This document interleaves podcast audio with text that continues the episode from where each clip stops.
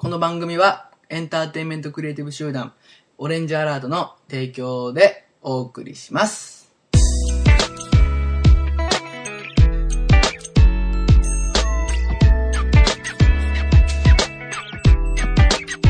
はい。えー、皆さんはじめまして。えっ、と、パーソナリティを務めます。パーソナリティっていうほどじゃないですけど、ただ、えー、ダベります。ケンタです。えーよろしくお願いします。えっ、と、このポッドキャストと、ポッドキャストででは、で、ではですね、えっ、と、もう僕が、ま、僕が、あの、映画、今年、2011年に映画館で見た映画を、についてですね、えまあ、ちょっとずつ、まあ、ネタバレにならない程度に、どういうとこが良かったかっていうのを、まあ、感想ですね、を、まあ、だらだらと喋っていこうと思っておりますのでですね、皆さんもまあ、この、この番組聞くときはまあ適当に、まあ、お菓子でも食べながら、あの、ポリポリしながら、あの、聞いてもらえればいいかなっていうふうに思います。よろしくお願いします。記念すべき第1弾はですね、えっ、と、昨年アメリカで、えーアメリカの年末かな、12月29日にアメリカで公開されまして、日本では今年の2011年の 4, 4月に、えー公開予定の、えーブルーバレンタインっていう映画について、えっ、と、お話しします。えこのブルーバレンタインはですね、えっ、と、主演はですね、えーっと、えライアン・ゴズリングと、えっと、ミシェル・ウィリアムスの二人、えが演じています。えライアン・ゴズリングっていうのは、あの、ノートブックっていう、え君に読む歌かなに出てた、えー俳優さんでですね、あの、髭をもじゃのあの、結構イケメンな人なんですけど、で、ミシェル・ウィリアムスっていうのは、あの、えっ、と、シャッターアイランドであの、ディカプリオの奥さん役をやった人ですね。あとあの、ヒース・レジャーの、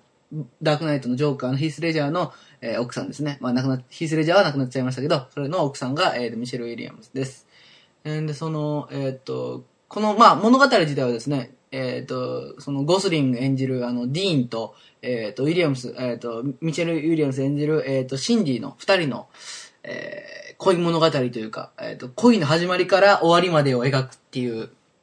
えー物語なんですけど、もうすごいね、その、僕好みと言いますか、僕のこの、普段子、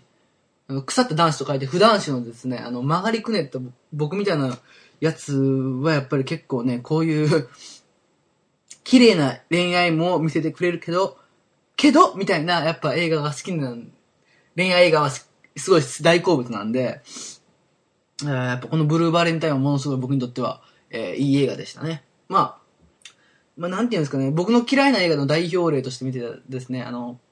例えば邦画で言うと恋空だったり、まあ、世界の中心で愛を叫ぶとか、ああいうなんか、なんていうかな、切ない、切ないっていうか、なんかその、なんか綺麗すぎる恋愛っていうのはね、あれはリアルじゃないと思うんですよね。実際恋愛っていうのはやっぱり、僕もその経験少ないですけど、そんな綺麗なもんじゃないでしょうっていうね。あの、嫌なところもずっと一緒にいたら見えてくるし、やっぱそ、でもそこ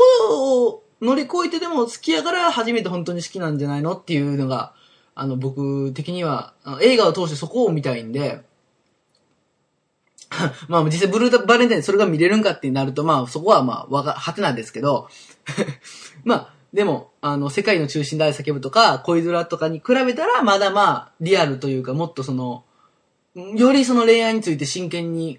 書いてる、書いてると、もっと真剣に、あの、語ってる映画じゃないかなと思いますね。やっぱり、セカチュウとかは、な、なんていうんですかね、その、なんかあんなんないでしょ、だって。ああんなん絶対ないし、なんか、なんであんな、ね、なんか、いや、もっと、もっと汚い恋愛を描いてくれればいいのにな、なんだあのセセンチメンタル流れていくかな、みたいな。なんかね、あの、まあ、高校の時とかはまだ良かったんですよね。心がピュアやったからね。うん。いや、でもやっぱりね、なんか、年、年いくっていうかもうこ、まあ、それから、5年ぐらいか経ってないですけど、もうやっぱ5年も経つとね、やっぱ心もだいぶ汚れてきましてですね。僕自体もすごいダメ人間になってきてるんで。まあ、そういう、ああいう綺麗な映画に対してですね、すごい拒絶反応を起こしちゃうわけですね。僕のこの汚い心が綺麗な心に。まあ、完全に僕が悪いんですけど、あの、綺麗な映画にはもう見れないと。えっ、と、なんかもう、あの、自分にとっては刺激がなさすぎて。ってことでですね、このブルーバレンタインも最初はあの、予告見たときはですね、予告だけ見たときは、なんか若者の二人のなんか、その、劇的な恋愛を描くのかなっていう感じで、あれ？これ、評判いいけど面白いの？って思って、ほんでちょっと調べてみたら、どうやら違うようだと。あの、若い夫婦、若いカップルの物語を描く反面、その、えっ、と、結婚した後？結婚した後の夫婦の、夫婦間がもう壊滅していく姿も描くっていうのを聞いてですね。いや、これはちょっと、面白いんじゃね？ってことになって、あの、気になったんで、あのー、まあ、もう2月、2月になっちゃい、公開してもう1ヶ月以上過ぎてましたけど、まあ一応見に行ってですね、3日ぐらい前かな？見に行って、えっ、ー、と、まあ一言感想で言うともうすごい面白かったですね。ものすごいいい映画だったと、えー、僕は思います。今のところ2011年では1位ですね。まあ1本しか見てないですけど。2011年1位映画ですね、今のところ。はい。ブルーバレンタイン。えっ、ー、と、まあ、サクサクっていう、サクサクっていうとっていうか、まあ、まあ、さっきも説明したんですけど、とりあえずその、物語的にはその、夫婦、ふ、普通に夫婦と、えっ、ー、と、一人の子供が、一人の娘ですね。一人娘が暮らしてるっていう生活から始まって、で、そっからあの、もうほとんどその時にはもうなんか夫婦仲あんまり良くない、よろしくないんですね。その始まった時点で映画が。で、あれ、なんか、あ、もう倹約やなって感じになって、ほんでもう旦那がもう、あの、なんて、夜の営みをしようとしても奥さんは全然もう、さ、もう避けちゃって、避けちゃっててかもういやいや、みたいいやいやってかもう、全然あんたなんかには興味湧かないわよ、みたいな感じで、もう、すごい冷めてるんですね。だからそういう冷めた夫婦関係、もう全く、奥さんは旦那に対して全く男としての魅力を何にも感じてないっていう、もう寂しい感じになってて。で、旦那さんは旦那さんでね、すごいもうなんか愛こそが全て、もうなんてお金なんてなくても、君と娘がいて、なんか毎晩、毎朝、朝から酒飲んで、夜は君とお酒を飲んで、みたいな、なんかすごい なんか楽天的と言いますか、その愛こそが全てで、その他は何もいらないっていうような主人公、ってか男の人でですね、ディーン、ディーンですね。だからその、ライアン・ゴスに演じるディーンはそういうキャラクターで、すごい、なんか、あの、おあのなんていうんですかね、なんか、あっぱ、あの、あっぱれっていうかなんていうんですか、めでたい感じの人なんですね。けど実際、あの、多分日本の恋愛映画とかで僕が嫌なのは多分愛こそが全てだっていう風に描いて、それだけで終わってるとこが嫌なんですね、僕は。実際僕自身が愛こそが全てとは思ってないからなんですけど、それは。実際、いろいろね、その、お金も必要やし、やっぱり尊敬できるところがないと、いくら好きでも、あの、結局は、その、結婚したり、そういう本当に真剣に付き合うっていうか、なんていうんですかね、人生を一緒に共にしていくっていう時になると、やっぱり、ね、愛、恋愛してるだけでは多分続かないと思うんですよね。実際、あのー、夫婦の方もいっぱいいらっしゃると思うんですけど、やっぱりそういう人たちってやっぱりお互いを尊敬できないとやっぱりなかなか続いていかない。やっぱ好きだけでは僕はやっぱり続いていかないと。もう21歳ながら偉そうに言ってますけど、って思ってるんですね。じゃあそういう考えもあるから、やっぱりこういう映画は、このブルーバレンタインみたいな映画は本当にあの僕にとってはなんか、あ、やっぱりこれで俺が考えてることは間違いないっていうふうに思いましたね。やっぱりお互い尊敬できるような関係ではない、関係でないとやっぱりなかなか愛だけでは、えっ、と、一緒に生活していくのは難しいなっていうふうに、えー、いうことが描かれてるんですね。で、でも、その一方でですね、二人の若い時の、あの、物語も一応その映画の中では流されるんですけど、その時っていうのはものすごいもう、後先考えずに、とにかくもう、二人の愛をもう、満開に咲かせるわけですよ。でも、なんか、周りなんて見えてなくて、とにかく、えっ、と、もう二人で結婚して幸せになろう、もう。もう出会ってすぐですよ、もう。出会ってすぐもう結婚しよう。俺たち二人なら幸せになれるっつって、まあ、このすぐ結婚するのも、まあ理由が一応あって、まあすごい、それもロマンティックっていうか、まあ劇的な理由なんですけど、まあこれは言わないですけど、すごいもう二人が普通にすごいなんかその愛、もう愛のために二人が、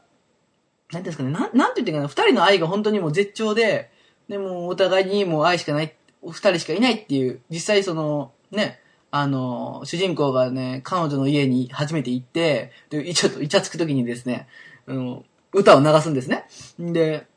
その歌がっていうの、歌っていうのが、その世界には私たち二人だけでいいと。他には何もいらないけど、あなたが、だけがいれば、それでいいっていう歌が流れるんですね。もうこれは今の、その、その当時の二人を象徴するような歌でですね、まあすごい、わ、いいなっていう感じなんですね。でも、実際その、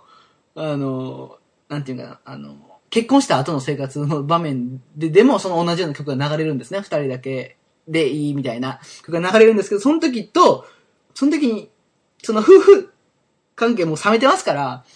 その曲流すんですけど、別にそんな、なんか、いいように聞こえないわけですよ。なんか逆に寂しいな、みたいな。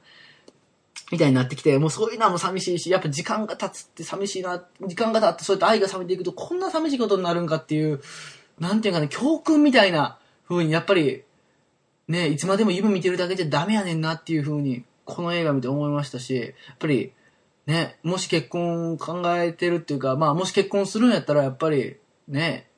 お金、お金が全てじゃないけど、やっぱりお金も必要。お金が必要っていうか、やっぱり、ちゃんとその、外で働いてきたっていうか、家族のために働いたっていう、そういう、なんか、やったぞ俺はっていうのをやっぱ見せないと奥さんにも、やっぱり、奥さんの尊敬はやっぱ得られないのかなっていうふうに、僕は思ってですね、すごいあの、なんていうんですか、あの、ただ好きになったから結婚したいねとか、そんなんはもうやめようぜみたいな、あの、感じになりましたね。まあ、そんな言ったら、まあなんか、若いくせに何言ってんねんっていう もっとガンガンやれよ、やれよって感じなんですけど、まあ、やるのと、その、結婚の違いますから。まあ、何言ってんだって話なんですけど、まあ、そういうことなんですけど。それとですね、あと、えっ、ー、と、なんて言ってもやっぱり、この、今回はやっぱりシン、えー、シンディ演じますね。えっ、ー、と、ミシェル・ウィリアムスっていう人がすごいいい演技してるんです。かなり体張ってるんですけど、この人実際のヒース・レジャーをまあ、なくしてるわけですよね。やっぱり、シャレになんないわけですよね。やっぱそういう、旦那さん、なんていうんですかね、夫婦関係を描く映画に関しては、やっぱり、奥さん一回、実際になくしてるわけですから、実際の世界で。やっぱり、もうこれ以上ね、不幸というかもう、なんていうんですか、旦那をある意味失うっていう映画はもう、彼女にとってマジでリアルなわけですね。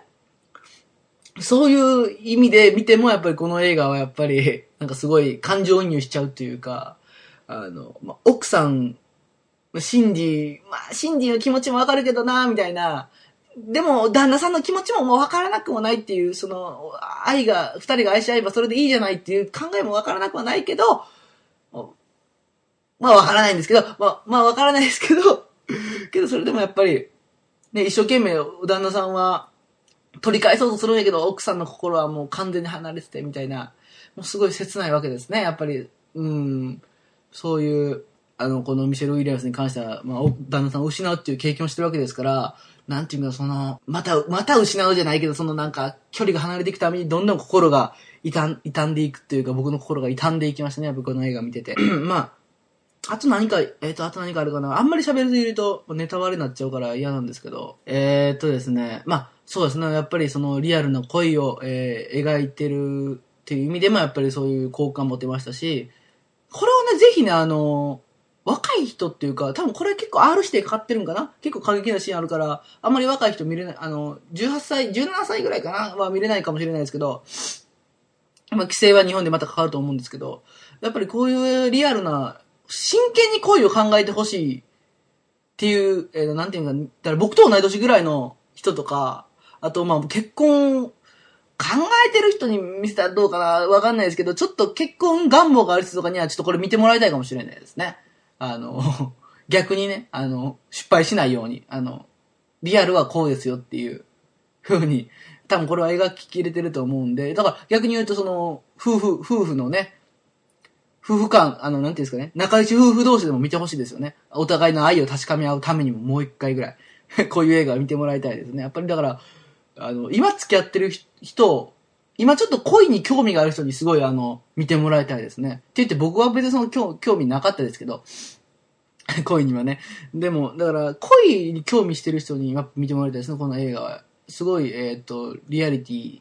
でいい映画だったと、えー、僕は思います。なんで、えっ、ー、と、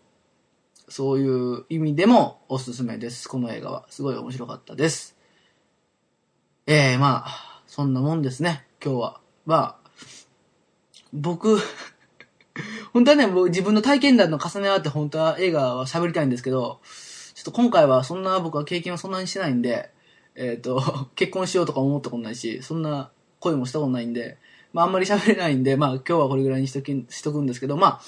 次回からはどんどんまたあの、いろんなことを喋っていきたいと思います。えっ、ー、と、もっと、もっと長い時間喋れるように、あの、やっていきたいと思いますんで、皆さんあの、ぜひ聞いてください。えだから、えっ、ー、と、今週1週目は、えー、ブルーバレンタインのことについてお話ししました。皆さんどうもありがとうございました。